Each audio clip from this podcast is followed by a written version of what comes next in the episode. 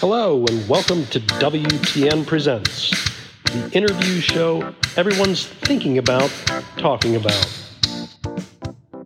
WTN goes to the movies today with writer director Chester Hamilton, whose new film Zone of Redemption debuts this Friday.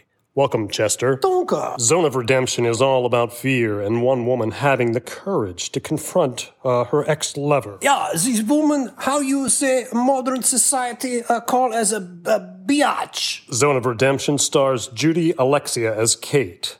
Judy, welcome to WTN.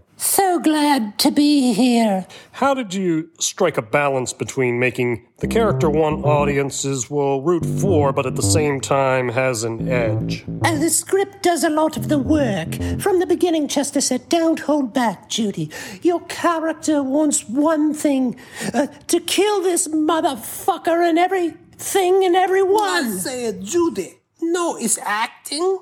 Just be you. The film contains some very violent scenes. Did you use stunt doubles extensively? no, for Judy, no, no, okay. I was very fortunate in that my character beats the living hell out of everyone and everything. This is why we call zone of redemption. Judy, as Kate, is attacking an entire, quote, zone. destroying an entire nation. It was uh, cathartic and freeing to be able to basically conduct mass murder. We have a short clip. Here is Judy's character, Kate, uh, addressing Philip, played by Tom Smith. oh, Philip. Yes, my dear Kate. Oh, Philip, now it's time to die. Kate, Kate, what is this, Kate? Are these machine guns, machetes, axes, swords, and, and drones loaded with weaponry? Goodbye, Philip.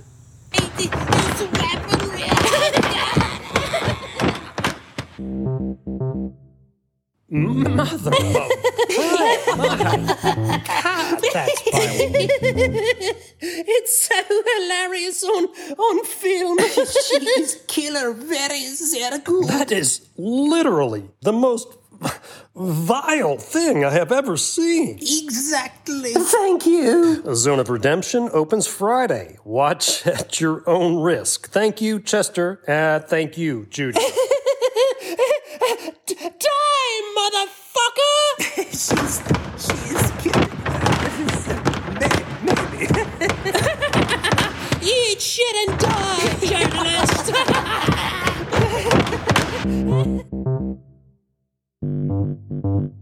Uh, following up, I escaped from the interview with the help of a microphone stand and a will to survive. Amazing.